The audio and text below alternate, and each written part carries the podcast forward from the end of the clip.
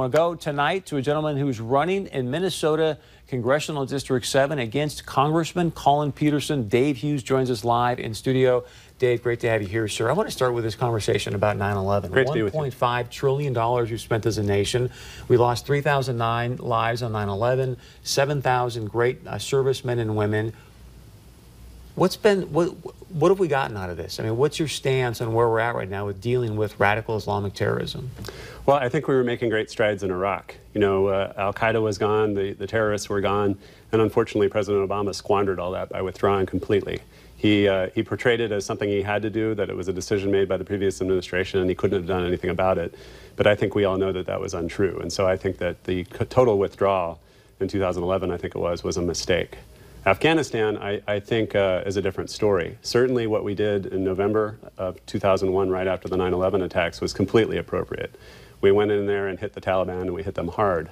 Uh, but my view is that uh, by the spring of 2002, we should have completely withdrawn all of our conventional military forces and maybe left a small unit of special operators to uh, advise the government there. But I guess that's my question. When you look right. at Iraq, I mean, so we took out a dictator. Mm-hmm. Okay, he basically was running a secular nation at that point. Uh, we we haven't found WMDs there, and you're saying we should have stayed there. Well, no, I, I think ultimately the 2003 invasion was a mistake. Uh, okay. I, I, think hindsight informs us that we shouldn't have done it, but all that we'd invested, all the sunken cost, we had achieved something there until uh, the President Obama squandered it. That's, right. that's my point of view. I want to get to this. Uh. On Saturday, President Trump tweeted out about your race. If we can share uh, this tweet with our audience, please. So this was on Saturday. President Trump tweets out, Dave Hughes is running for Congress in the great state of Minnesota. He will help us accomplish our American first policies, is strong on crime, the border, our Second Amendment, trade, military, and vets. He's running against Pelosi, liberal puppet Peterson, misspelled Congressman Peterson's name, but Pelosi liberal puppet Peterson. Dave has my total endorsement. Do you agree with President Trump that Congressman Peterson is a Pelosi liberal puppet? I do for a couple of reasons. One, uh, every spring when he has a chance to vote for somebody uh, other than Nancy Pelosi for Speaker, he votes for Pelosi. Um, I think last time he was asked about this, he said there was nobody else, but there was. I can't think of his name at the moment, but uh, a, a, Democrat from Ohio ran. Ryan, I think was his name, and uh, he voted for Nancy Pelosi. So, uh, in that sense, he's a puppet, and in the sense that uh, the most recent example, I think, is him walking away from the Farm Bill. He called our side ideological zealots for wanting a modest work reform uh, proposal added to the SNAP program. Very modest. It simply raised the age that you would be eligible for the benefit under current circumstances. He called that ideologically zealous, and yet, why did you walk away, Collin Peterson? You walked away because Nancy told you to. He had no other explanation. So that's what some people may say. I actually asked Congressman Peterson about this several months ago, right here on Point of View. I want to share with you his response to my question. Let me ask you this, sir, because a lot of people have suggested this to me, so I want to give you a chance to clear this up and tell the truth. Um, has Nancy Pelosi influenced you in any way in not voting for this farm bill? Zero. All she right. didn't even know what I, I made this decision completely on my own. So you just suggested that he was a puppet of Pelosi's by what he did to negotiate the farm bill. I asked him about that. He says she had zero influence on me. She had no idea what I was doing. I, I don't believe that, and here's why. SNAP so is. you say he's lying? Well, I, don't know what the full story is, but uh, I don't believe that ex simple explanation that he gave because SNAP is not an agriculture program. It has nothing to do with farming or how to make agriculture better in the U.S. So why would he walk away from the farm bill with basically a welfare program? That's, that's why he walked away. It doesn't make any sense other than the politics of who's leading the Democratic Party, which is Nancy Pelosi and the like. All right, let's talk about the campaign yourself. I'm sure you've been out there shaking a lot of hands, kissing babies. What's, what's the number one topic that people are talking to you about? The number one topic is the tariff situation.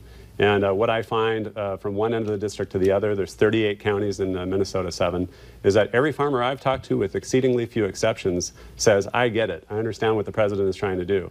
Commodity prices have been down. Uh, farm income is down five years in a row. And we understand that the president is trying to achieve long-term gains with these trade deals. And so we're with him. We're going to give him more time. We're patient. We think he's going to accomplish that. Do you support tariffs?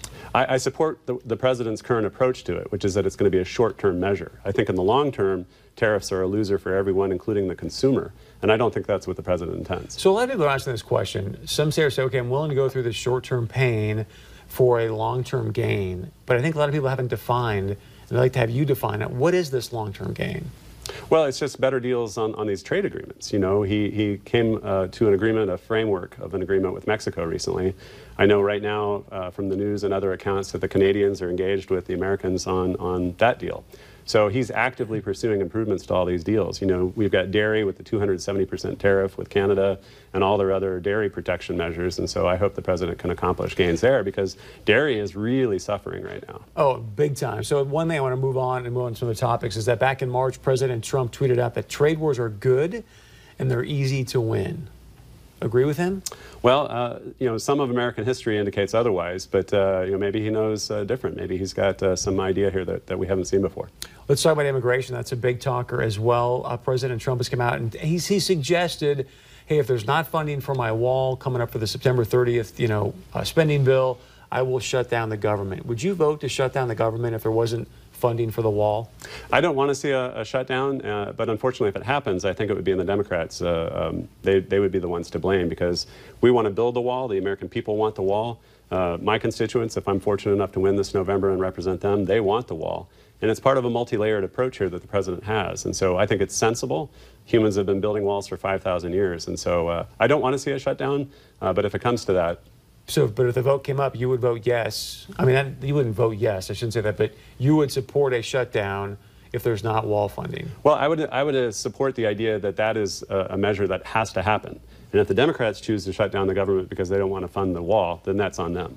I want to move on. This is more of a state issue, but I just want to get your take on it. Today, was one of the final uh, PUC meetings, the Public Utilities Commission, about Enbridge Line 3. Some protesters showed up. I want to share with you a little bit about that meeting and just kind of get your stance on where you're at with pipelines and things of that nature.